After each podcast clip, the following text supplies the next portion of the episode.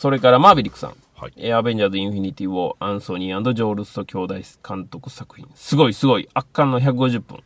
今回もマーベルでは恒例の情報遮断をしてたので、物語の展開にびっくり。うん。あんなことやこんなことが起こるし、あんな人やこんなものが出てくるしで、もうお腹いっぱい。ん来年も楽しみです。とうん。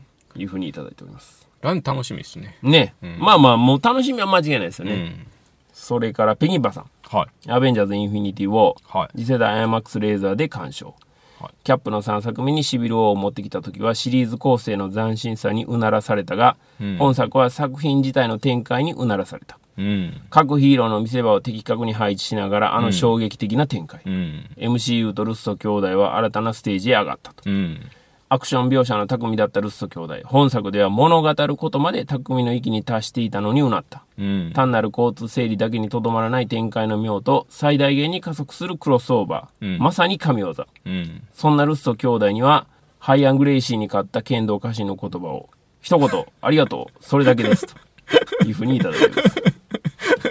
これケンドー・カシンって言うてるんですけど、実際はこれはあの石澤常光名義で戦った時の言葉ですねチェックが厳しいですね。まああの石澤とね、はい。ケンドーはまああの一心同体みたいなところあるんで はい、どっちがどっちっていうのはね もうその人の判断に委ねるしかないんですけど。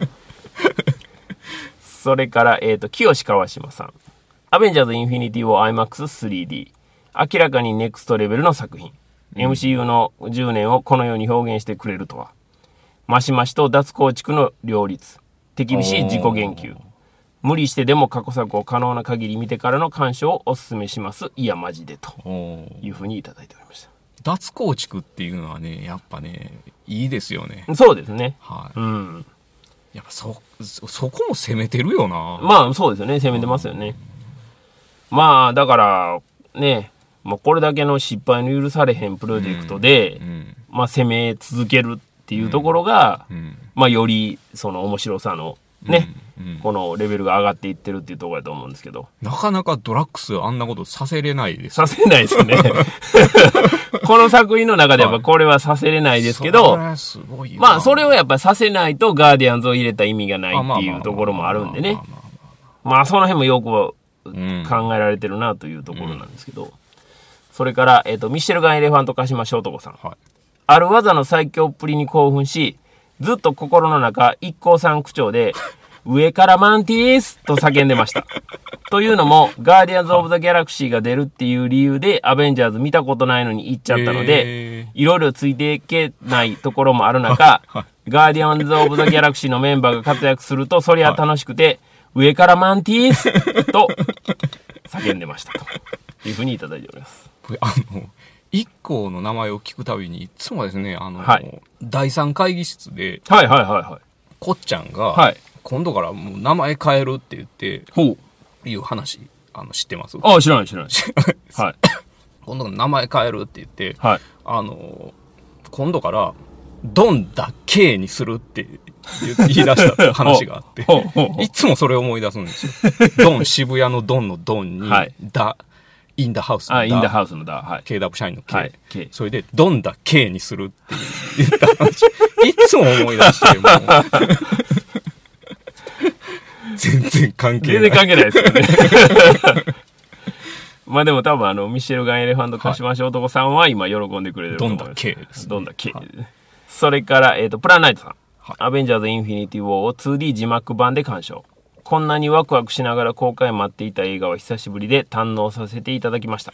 何を書いてもネタバレになりそうなのだが、とにかくサノスの圧倒的存在感が印象に残った。うん。そしてこれからまた4を待つ日々が始まったと。うん。インフィニティ・ウォーの続編が夢落ちじゃなければ10億点。4月はペンタゴン・ペーパーズ、ジュマンジ、パシフィック・リム、レディー・プレイヤー1、はいアベンジャーズとわけがわからないくらいすごいラインナップを突っ切った。なんというか一言で言うと祭り。はい。スピルバーグの新作が2つあり、しかも両方とも傑作で、アベンジャーズが衝撃的すぎてなんだろうこの1ヶ月は。あまりにもインフィニティ・ウォーのことを考えてしまうので2回目へと。今度は吹き替え版で鑑賞。単純にアクションだけとってもすごいレベル。うん。見落としてた部分もあったので楽しむことができた。ん早く続きが見たいというふうに言った。い夢落ちあるんちゃいます？やいや、ないでしょ。そ それ衝撃やな。逆に衝撃ですけどね。衝撃ですよね。えーってなりますけどね。それから、えっ、と、ケンさん。アベンジャーズ・インフィニティ・ウォーの感想を書いた。面白すぎてびっくり。俺はネタバレでいくということで、これはもうあのブログですね。いつもの砲弾主義をまた皆さんチェックしていただけたらと思います。それから、犬丸さん。はい。昨晩レイトショーで見たインフィニティ・ウォーにやられて、翌日の昼になった今でもぐったりしてると。うん。いくら大作とはいえ、ここまでやるか。シビル・ウォーとガーディアンズ・オブ・ザ・ギャラクシー2というテイストの違う名作をよくもまあうまく重ねたものだ。ほんまですよね。ルッソ兄弟とガンさんの剛腕に脱帽と。アクションの詰め込み方とは正反対に全体的に余白のある語り口だったように思う。物語自体は一本道だが、情報量の多い映像と相まって、うん様々な読み解き方ができるような作りになっている。うん。圧倒的。そして疲れたとうん。いうふうにいただいておりました。整理具合はうまいっすよね。いや、まあ、そういうもううまいのレベルじゃないですよね。完璧じゃないですか。うんうんうん。それから、ひろたさん。インフィニティ・ウォーでしたと。これだけです。いやいや、でもほんまインフィニティ・ウォーですよ、ね。インフィニティ・ウォーですよ。はい。まあ、あの、ね、この文章からは、その、良かったのか悪かったのかを読み解くことができないんですけど、ちょっと気になりますが、気になりますね。それから、岡ちゃんさん。はいえー、悪役が主役でしたね。これだけの出演者をまとめて150分あっという間でした。うん最初から最後まで圧倒されてラストで愕然として、うん。しばらくショックで動けんかった。笑い。不満点が、続編までが長い。早く次が見たいストレスが大変ですと。リチャード賛成やと思ったら、あの、いけると。いけます。いけるということですね。それから、えっ、と、スタイレリブートさん。はいアベンジャーズ・インフィニティ・ウォー、さすがキャップ映画のルッソ兄弟。各キャラを分散させながら、全てに目配りしていて抜かりなし。アベンジャーズ自体はバカ金かけたスーパー戦隊としか思えなかったが、今回は大変楽しめる。アクション演出もうまい。うん。盛り上がって盛り上がって、そして、というふうにいただいておりました。過去のアベンジャーズとはやっぱちゃいますよね。まあそうですね。うんまあ明らかにうん。っていうのはね。まあこれはもう。主人公がちゃいますからね。そうそうそう。やし、まあ、ね、ほんまサノスあっての、そうですね。ね、インフィニティ・ウォーなんで、うんまあこれはもう、あの、まあそうなるべくしてなったっていう感じしますけどね。それからトモデスさん。なんだよ、あっという間に11時じゃないか。時のストーン使われた。というくらい面白かった。うん。皆さんよくネタバレなしでツイートできるな。思わずいろいろつぶつぶやきたくなるじゃないか。いや、ほんまね。映画のパンフレットより映画秘宝を買ってきます。レディープレイヤー1とアベンジャーズを復習するためにとうん。いうふうにいただいております。うん。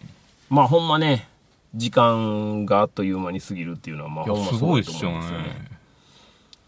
僕もね、あの日曜日の朝一の回で見たんですけど、はい。まあお客さん満員でしたね。気づいたら、あれでした？夕、夕暮れになってました。いやそこまではなってなかったですけど、なんか、段々畑みたいなとこにいましたね。すごかったですよ、ほんまに。いっぱいで。まあまあ皆さんほんまにあの、トイレに立つ以外は。もちろんエンドロール始まっても全然席立たないってうんいうね、まあそりゃそうですよね。日曜の朝一に来るようなね、物好きばっかりなんで。いや、でもやっぱ、意外と僕が見た回は、意外とやっぱ帰りますよね。そうでしょ。いや大体そうなんですよ。でもやっぱりそれはあの夜来てる人と朝来てる人の意気込みの違いかなっていう気はしましたけど。帰らなあかんとかもあるもんねあそれもあると思い。ますうんうん時間的にねそれから丸井さんえインフィニティしてきました。こんな時間だけどお腹が空きました。そんな映画です。サノスガーディアンズ・オブ・ザ・ギャラクシーの記憶よりめっちゃ小さい。自分の記憶力の不確かさが怖くなるほどというふうにいただいておりました。あれですよ。山の不動的な話。ああ北斗の剣でいうところのね。バッと肩乗っとったんちゃうんかみたいな。ね そうまああとは男塾的なねあ、そうです。話ですよね。それから、えっ、と、おしょうさん。アベンジャーズ・インフィニティ・ウォー鑑賞。MCU の集大成。現時点でヒーロー映画の世界トップだと感じた。うん。莫大な予算もあるのだろうが、ワクワクさせる演出、脚本には脱帽。うん。日本だと少年ジャンプのキャラが共闘する感覚なのだろうか。久しぶりにファミコンジャンプがやりたくなったと。いうふうにいただいております日本で言うたらどうなんのかな？まあ難しいな。どうなんでしょうね。ねえ、同じ世界観でっていうことなんでね、まあ何を持ってくるかっていうのは。ライ ダー大集合みたいあー、まあちょっとちゃうような気もすしますよね。な。ちょっとちゃうんですよね。ね。そうそう。あれが、ね、マーベルっていうくくりは一緒やけど、世界観は違うから、なんやろな。なかなかないですよね。なかなかないっすよね。ううんん。それから兄さん。えーかつて鉄人小橋健太は、三沢光晴との試合の朝、家族にこう言って家を出たそうです。もし自分に何かあっても、三沢さんを恨まないでほしいと。今日自分は家族にこう言いました。もし自分とアベンジャーズに何かあっても、ルッソ兄弟を恨まないでほしいと。滝さんとペップさんとスターク社長の消息が衛星でも捉えられません。ところでリスナーの皆さんは無事でしょうか？私の体は今のところ、点々、あ、というふうに書かれてまして、まあこの後はあの、はいブログを読んでくださいということなんで、兄さんの白真剣というブログがございますんで、こちらを読んでいただきたいと思います。てかなんでみんな、あの、ちょいちょいプロレス例えが入るんでですかね。入ってくるんで。もう完全にあの、はいプロレス知らん人で何を話しとんかなっていうことになるんですけど。選ばれし者、高骨と不安とか言ってますけど、言うてますからね。でも元は違うっちゅう。そうそうそうそう。僕らはね、あの、前明らとしてしか認識してませんけど。ないからって。そうそうそう。違うっていうね。違うって。それから、えっ、と、兄さんは、えーもう一個ツイートいただいてまして、最も恐ろしき場面は、ナッツをかじるドラッグスと。ま あそうですね。まあそういや、ほんまにね。あれはまあ、もうびっくりしますよね。衝撃ですよねい。つからおってんっていうね。そーっと。まあね、まああの人もプロレスラーですからね。あ、そうですね。元はね。はい。まあもうプロレスが世界を動かしてるっていうのはもうこれでも間違いないと思いますが。ほんまに。それから L さん。はい。ガーディアンズの登場でテンション上がった。うん。ドクターの選択を信じたい。来年まで待てないよ、と。アベンジャーズ・インフィニティ・ウォーというふうにいただいておりました。まあね、女性のファンはやっぱり、こういう気持ちになるっていう方多かったと思いますよね。あうん。そうですね。まあ、クライマックスでやっぱり涙涙っていう人は結構よく聞きますからね。うん。僕も涙ですよ。サノスの、サノスに、に、あのー感情移入して涙ですよ。違うね。違う方ですよねうんそれから、洋介平塚さん。はいアベンジャーズ・インフィニティを、アベンジャーズ男性陣はヒゲ率が高く、坊主率が低い。はいはいはい。ワイスピと対照的。ヒゲの方がリベラルイメージかも。サノスの顎はヒゲなのかシワなのかと。サノスの顎は、あれ、金玉ですよ。弾痕の象徴。スターロードが金玉って言ってたじゃないですか。ああ、はいはいはいはい、言ってましたね。スターロード、えらい太ってましたよね、実際に。うん、うん、そうそうそうそうそう。ぽっちゃりでね、つっつかれてましたねあれ何なんでしょうね。あの人でもね、もともと。あ元々でかいけどねそうそうそうそうそう。何なんでしょうね。いや、あ多分、そのよ、それ用に増やしたんじゃない増やしたんですかね。うん、か、かぶるから増やしたんですかね。ああ、どうなんやろう。まあ、ひょっとしたらそんなんもあるかもしれちょっとないね。思ったんですよ。うん。だいぶって、だいぶでかなってるなって。そうそうそうそうそうそう。いや、でもね、まあ、それがちゃんとストーリーにも生きてるし、あまあまあまあね、そうですね素晴らしいですよね、はいほんまに。意味のないことがないっていうのがね、すごいなと思います。それから、ももさん。はい。インフィニティ・ウォー。終わった瞬間の劇場の雰囲気がこれまであまり経験したことのない感じでみんなどうしていいかわからない。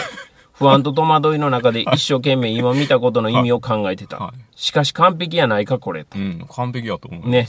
いただいておりまっていすうか、あれですよね、僕の、その近くにいた、あの、アメリカ人の子、はいはいは終わった時に、オーマイゴッシュって言えよなってなりましたね。い もうそれも言えんぐらい打ちのめされてたかもわかりません。よそれからえっ、と拓也前川さん、はい。アベンジャーズ・インフィニティ・ウォー、20年以上前に原作に熱中した者にとって、様々な意味で MCU10 周年の集大成となる本作は感慨深い。おお話の基本骨格が思いのほかに忠実なのにも驚かされた。た。まだ話は途中なれど、原作のそれを彷彿とさせるラストカットが心に染みると。へーそうなんですね。うんって書かれてますね。へえ、いや、面白いな。ね20年以上前に原作があったんですね。すごいな。そうなんですよね。ねえ。それから、三上町さん。昨日見たけど今日も見に行く。それがインフィニティ・ウォー。まあ確かに。確かに。だいぶカロリー消費しますよね。いやー、しますね。うん、大変ですよ、これは。それから、メガネガティブ AKA NBS さん。アベンジャーズ・インフィニティ・ウォー。ああ、ミスト以来の衝撃。横に座ってたメキシコ人の家族は、ドラッグスのところで大爆笑。うん。前の方に座ってた女性はキャプテンが登場した時に黄色い声援。鑑賞後、前に座ってた高校生3人は揃って肩を落としてました。非常に素晴らしい環境で鑑賞できました。いいですね。エンドロール中あちこちで女性のすすり泣く声が。わかるよ、その気持ち。IMAX カメラで撮影しているので、IMAX 版は登場人物の表情までしっかり見ることができたので、ストーリーに深みが出た。うん。吹き替え版は画面に集中できたのは良かったが、笑える場面での言葉のニュアンスや間が違うので、はいはい。あまり笑えなかったのが残念。ああ。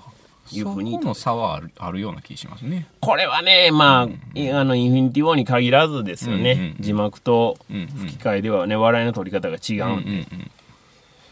それから、ミッチさん。アベンジャーズ・インフィニティを東宝シネマズ新宿 IMAX3D 朝8時の回を鑑賞してきました。楽しみすぎて昨夜はあんまり寝れなかったです。まだ把握できない、できてないところもあるんですが最高でした。うん。もう一度見に行く予定です。とうんいうふうにいただいておりました。見に行きましょいや、もう何回でもって感じですね。まあ、まだまだやってう。ると思う。見てもやっぱ追いつけへんもんな、情報量がな。そうですね。まあ、だから多分2回目見ても全然楽しめると思います、ね。話になると思いますね。それから、ナドレックさん。えアベンジャーズ・インフィニティ・ウォー、インフィニティ・ストーンのおさらいをしようということで、ナドレックさんは、あの、映画のブログっていうタイトルのブログをやってはるんですよ。はい。で、あのー以前からずっとそのブログで更新してた際には、その TWCN タグをつけて、はい。あの、告知、更新告知をしてくれてたんですけど、はい。まあ、このブログはですね、いちいちすごくて。あの、い読まれたことない方はぜひ読んでいただけたらと思いますね。映画のブログというナドレックさんがやってるブログがあるんで、こちら読んでいただけたら、あの、情報とか、はいまあその辺もすごく整理されてて、素晴らしいね、。この配信を止めてね。多分あの、ナドレックさん自体は、この配信は一切聞いてないと思うけど、一応ね、はい、触れておきたいと思います。それから、ゆうひろさん。アベンジャーズ・インフィニティを鑑賞。やはり悪役がしっかり描かれている物語は面白い。うん。切なすぎるぞ、サノスと。それでしょ？うんそうなんですよ。ついに出ましたね。ん同じ意見がね。悪切。悪役っていうかもう主役ですよね。まあ主役ですよね。うん。いや、サノスのビジュアルが、じゃあ、はい。トニー・スタークやったらどうやねんっていう話ですよ。ああ、まあまあまあ、そういうことですよね。うん。それから、えっ、と、下水道の巨大白ワニは実在した月ワニ、はいえー、310佐藤さんですね。はい。今回ついに追試ねに参加しようと思ったサイレントリスナーですがお、そういえば文章力がなくて喋った方がまだ言語化に成功している気がしてるから、ポッドキャストやってるのを今回改めて思い知りましたと。この下水道の巨大白ワニは実在したゲスワニさんっていうのは、ポッドキャストをやられてはるんですよ。はい。だから、あのー書くことよりも、まあ、そっちの方でっていうことで、まあ、やってはりますよっていうことなんですけど。で、えっ、と、まだ続きございまして、一応感想を言わせていただくと、この大一番で思いっきりスイングしてくるマーベルに脱帽です。うん。宇宙人出てきてるのに理屈の通った戦闘。関連作からの巧みな引用をしつつ、ご新規さんも祭りに巻き込めるだけの懐の深い作り。それでも独自の哲学をしっかりまとってパッケージされていて驚きました。ここまでやった作品だからこそわがままと思いつつ、オチにもう少し攻めて欲しかったですと。エンタメとしての限界なんでしょうか。ネタバレなしでこれ以上言うと何かが漏れそうなのでここら辺でと。滝さん、ペップさん、これからも頑張ってください。ありがとうごという。ふうにいただいております。その、な、話し言葉問題っていうのがあって、僕それちょいちょいね、ノイズになることあるんですよ。ほうほう。この人たちなんでみんな英語で喋ってんねんみたいななああそれね。はい。それはまあもちろんありますけどね。まあそこをね、まあオミットしないといけないっていうところはあるはあるんですけどね。そうそうそうまあその話で言うと、はいまあ、僕この間ちょっと友達とも話してたんですけど、ブラックパンサー、はい。で、その、みんなワカンダフォーエバーって言うじゃないですか。はいワカンダって、はいまあ事実上鎖国をはい。してた国じゃないですか。はいやのに、はい自分らの自国を称えるのに、ワカンダフォーエバーって英語を使うのは、うん。どう考えてもおかしいんですよね。ね。現地語でないとおかしいんで。んでだから、現地語で、そのワカンダフォーエバーという意味のことを喋ってもらって、うん。それを見てる僕らが、喜んで真似するっていうのが正しいしあの、うん。姿勢というか、うん。うん。正しい、うん。あのシーンやったと思うんですけど、ブラックパンサーもその辺のノイズがすごいあってありますよね。うん、なんか部族の描き方がね、ああはい僕はもうすごいノイズがあった。うんうんそうなんですよね、はい。だからまあめっちゃ危ういじゃないですかあれってね。危ういですよ。うん。だからうん。今のねこのご時世に、もう割と脇の甘いあ危うい作りをしてるなっていうのをめっちゃ感じてたんですけど、まあまあ、今日はブラックパンサーの話じゃないんで、とりあえずその辺にしておきましょうか。それからラロッカさん。はい。でアベンジャーズ・インフィニティを鑑賞後、アイアンマンとキャプテンの関係性を、踊る大捜査線シリーズの 青島と室井に重ねてしまう自分は、このアベンジャーズ3でどんな風になるのか期待したが、この点はやっぱり劇場版3か点々点という印象と。映画としては別格ですせという風にいただいております。ラロッカさんすいません。全然わからん。僕はあの、踊るの3は見てるんで。あそうなんですねはい。ただまあ、あの、言わんとしてることは僕もわかりません。何回？何回ですか？ね。はい。まあでも、ただ映画としてはもちろんね、あの、比べるべくもなく素晴らしいですよというい印象ということですね。それから、島さん。えっ、と、結局、アベンジャーズも鑑賞。なんだか、連続ドラマ化している気がします。うん。だったら動画配信でもいいようにも思えてきましたと。感想、サノスのどこが悪役なんだろう。せいそうですよねぜい敵対者ってとこかな。そんな感じでしたと。悪役じゃないですよ。じゃないですよね。主役。うん。正義です、正義。だからまあまあ正義も悪もないっていう話が、まあまあね、ずーっとあそのテーマとしてはあるので、まあそこなんですよね。その完全懲悪が当てはまらへんっていうところが、そうなんですよ。まあこのマーベルの世界の面白いところというか。サノスが、まあ、もし神と呼ばれていたら、ほな、どう思ううかっていう話なんでね。そうなんですよね。うんだからまあ、その呼び方によってね、うん。話は全然変わってくるっていう話ではあるんで、まあこれはもう現実世界でもそうなんですけどね。うん。それから、えっ、と、ちょっと読み方が間違ってたらすいません。ミューゼ T さん。うん。インフィニティをこれまでもあったラストの〇〇は帰ってくる。うん。今まではマーケティング的な意味合いで認識していたが、今回のサノスは帰ってくるを見たとき、んもう帰ってくんなやと心底思った。インフィニティを映画が終わって劇場が明るくなったとき、近くに座っていた小学校低学年ぐらいの男の子がお父さんに一生懸命話していた。えー子供。アントマンは次のがあるからまだ大丈夫。アベンジャーズはまだ全員負けてないよ。などなど。お父さん、ん？うん。かっこよくわかっていないと。いい話ですいい話ですよね。小学生めっちゃ見てはるな。低学年でこの理解力すごいですよね。すアベン、あの、アントマンがちゃんと出てないっていうのもうんうん分かってるっていうのが素晴らしいですよね。それから、こっから先はフォームでいただいてました。ごいね。えっ、と、しゅんさん。はいアベンジャーズインフィニティを東宝シネマズ日比谷にて鑑賞。はい。マーベルの全ヒーローが一堂に集結したまさにオールスター作品にして一つの終着点である今作。マーベルファンである僕からしたら衝撃的な展開。ストーリーにすごく驚きました。2019年公開予定のアベンジャーズ4がより楽しみになりました。マーベル最高と。ちなみに僕が一番好きなキャラクターはアイアンマンです。ペップさん、タキさんはマーベルで好きなキャラクターは誰ですか？ぜひ教えていただけたら幸いですと。ナタリー・ドーマーが好きです。長文失礼いたしました。ナタリー・ドーマーの顔がすごい好きです。僕はね、好きなキャラクター。まあまあ、そのキャップはもちろん好きなんですけど、そう。ロキでしょ？あ、あそう、まあもちろんね。ただね、ロキは、あれですよ。あのまあ自分みたいなとこあるじゃないですか。だから、あんまりね、僕そのナルシスティックなとこはないので、ロキっていう選択肢はないんですよね。はいだから、まあ、なんやろななれるとしたらな、誰がいいですか？な、なれるとしたら、なれるとしたら、僕はやっぱナタリー・ドーマー。ナタリー・なドーマー、一本やりじゃないですか。なれるとしたらなんやろなやっぱそうかな。そう、いいですよね。なれるとしたら。いいですね。うんいいですね。なれるとしたらそうですかね。どこでも行けますしね。じゃあ、ナタリー・ドーマー。そうということで。そうということでね。はい。それからジミー・ソウルさん。はいえーガーディアンズの面々が画面に登場した瞬間の多幸感すごかったので、ラストあんなことになって今後ガーディアンズ単体見直す時の気持ちまでどんよりとしそうで結構きついですと。あガーディアンズ大好きなんで、この世界に取り込んでほしくなかったと今では思いますあ。うん。で、この後なんですけど、告知です。はい。ペップさんをゲストにおもお招きして、ジミーソウルラジオフェスやります。お5月27日日曜日19時半から21時。場所は高松のイケてる本屋さん、ルヌガンガさんです。お入場は無料。ただし、要ワンドリンクオーダーです当日の内容は現在打ち合わせ中です。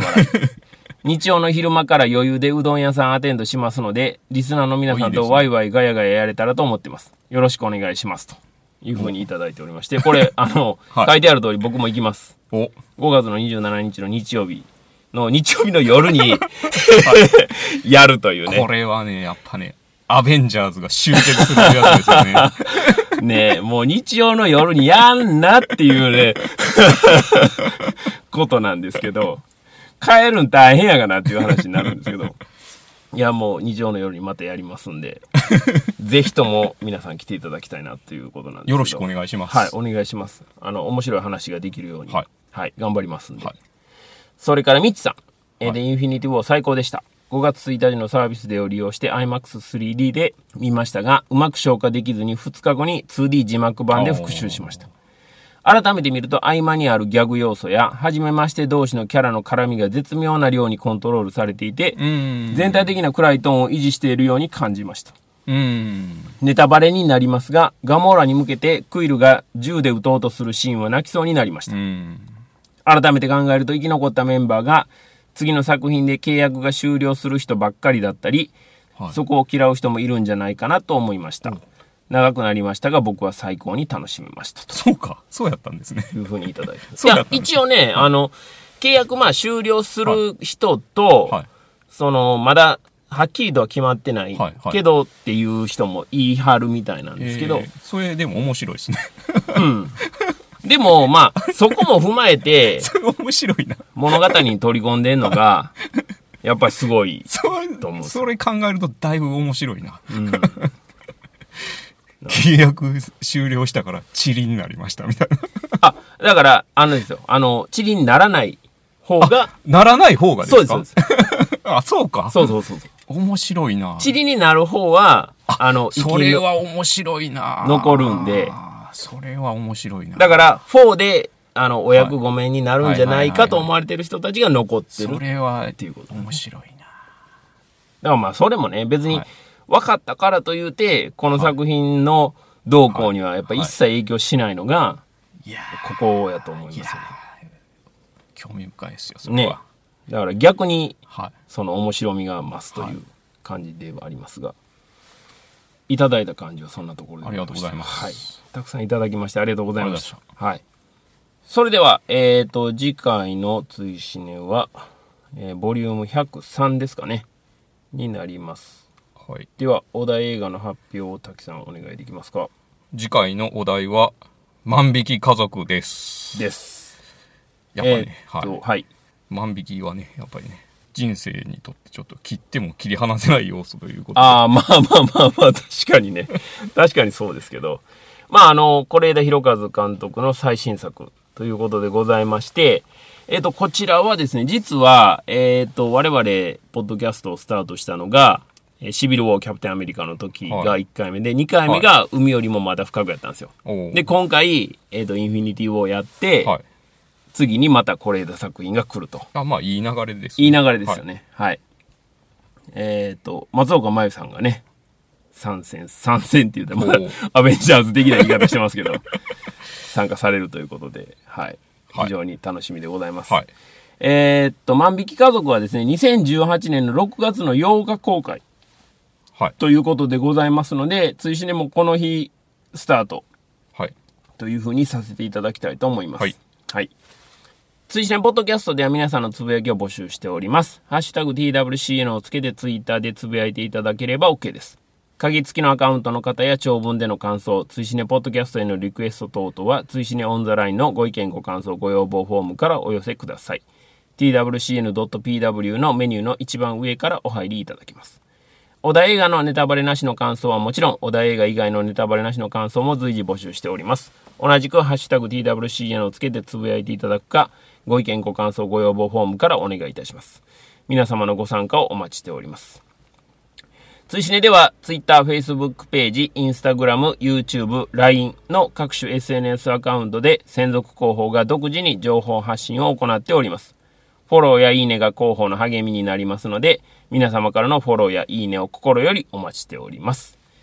追試ねポッドキャスト25回裏はこの辺でお開きにしたいと思います。お相手は、えー私、追試ねの主催ペップ、AKA ロキと、49歳までの地図滝でした。でした次回追試ねポッドキャスト万引き家族26回表裏もどうぞよろしくお願いいたします。油断できひん